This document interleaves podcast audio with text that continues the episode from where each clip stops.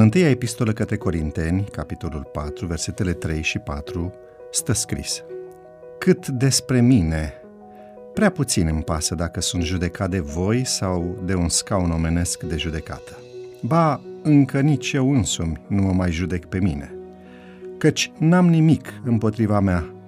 Totuși, nu pentru aceasta sunt socotit neprihănit. Cel ce mă judecă este Domnul, spune Apostolul Pavel.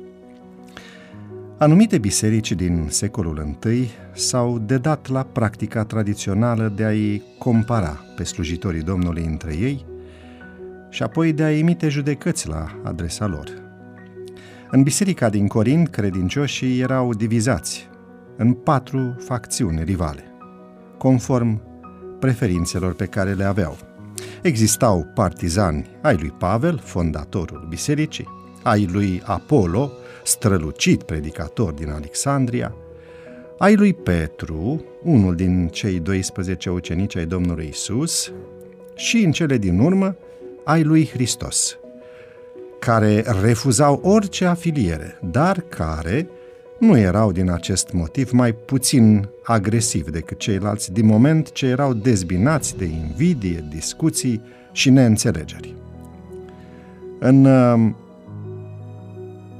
Epistola uh, către Corinteni, la capitolul 3, de exemplu, cu versetul 3, se arată cât de aprigi erau aceștia uh, unii față de alții și cât de criticoși erau, judecând implacabil cauzele celorlalți.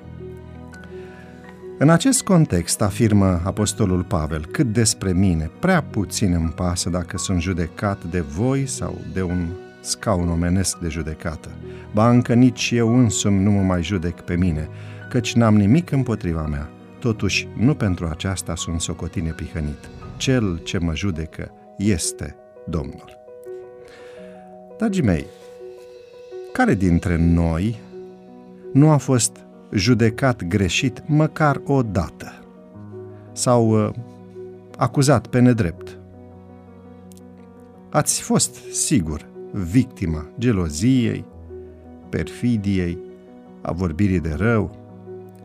V-ați regăsit în postura de calomniat, devalorizat, strivit, denigrat sau marginalizat de gurile rele, fără să știți cum să vă apărați și nici cum să dovediți adevărul.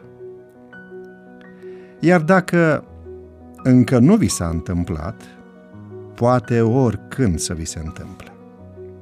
Și atunci când va veni momentul, amintiți-vă că o conștiință liniștită este esențială, că Dumnezeu cunoaște adevărul, că El este sfânt și drept. Și că, mai mult decât atât, El vă cunoaște inima și vă este atât judecător cât și apărător. Daniel sau Apostolul Pavel au fost acuzați pe nedrept și denunțați fără motiv de dușmanii, respectiv rivalilor. Unii erau perfizi, alții pur și simplu rătăciți. Dar Dumnezeu i-a revendicat pe aceștia doi, le-a dovedit nevinovăția și a eliberat pentru că, la fel ca Isus, și-au încredințat cauza lor dreptului judecător. Dacă veți fi victimele unor neînțelegeri sau unor acuzații false, amintiți-vă, dragii mei, că este un Dumnezeu în ceruri, care la momentul potrivit va da fiecăruia ce îi se cuvine.